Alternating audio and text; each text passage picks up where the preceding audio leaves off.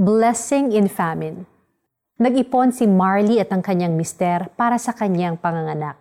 Hanggang sa makilala nila sa ospital ang magnanay na sina Yoli at Baby James. Kailangan ng operasyon ni Baby James pero kulang pa ang pera ni Yoli.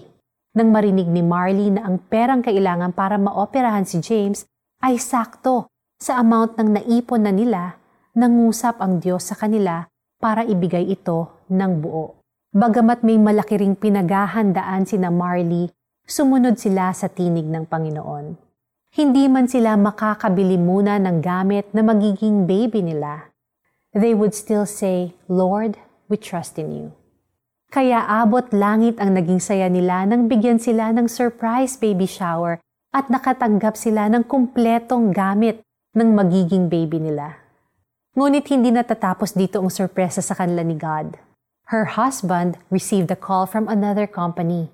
May offer para maging vice president siya ng company with free housing, car, and a huge amount of bond na matatanggap niya sa paglipat. Nagulat sila na ang perang matatanggap ay saktong budget para sa panganganak ni Marley hanggang sa siya ay makapagpagaling.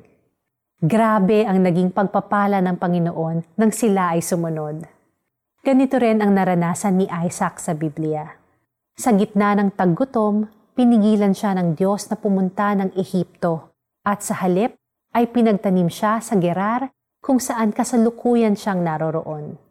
Kahit mukhang imposible, ay sumunod siya sa sinasabi ni God dahil nangako ito na pagpapalain ang kanyang lahi. And true enough, God blessed him a hundredfold that year. Walang famine, walang boundaries ang makakapigil sa pagbuhos ng biyaya ng Diyos. Let us pray. Thank you, Lord, for this reminder na kahit sa gitna ng taghirap, kaya niyo akong pagpalain. Help me to obey you not just because I am sure you will bless me, but because I want to honor your powerful name. In Jesus' name we pray. Amen. How do we apply this today? Is God directing you to help someone? Or do you feel that He is leading you to give to the ministry of CBN Asia? If so, click the Support CBN Asia button or the heart icon in the app, and you will receive direction on how to give. Follow God's leading, and for sure, He will bless you.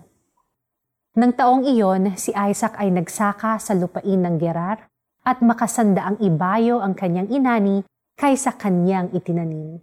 Pinagpala siya ni Yahweh. Genesis 26, verse 12. Ito po si Lara Kigaman Alcaraz and may God bless you a hundred times today.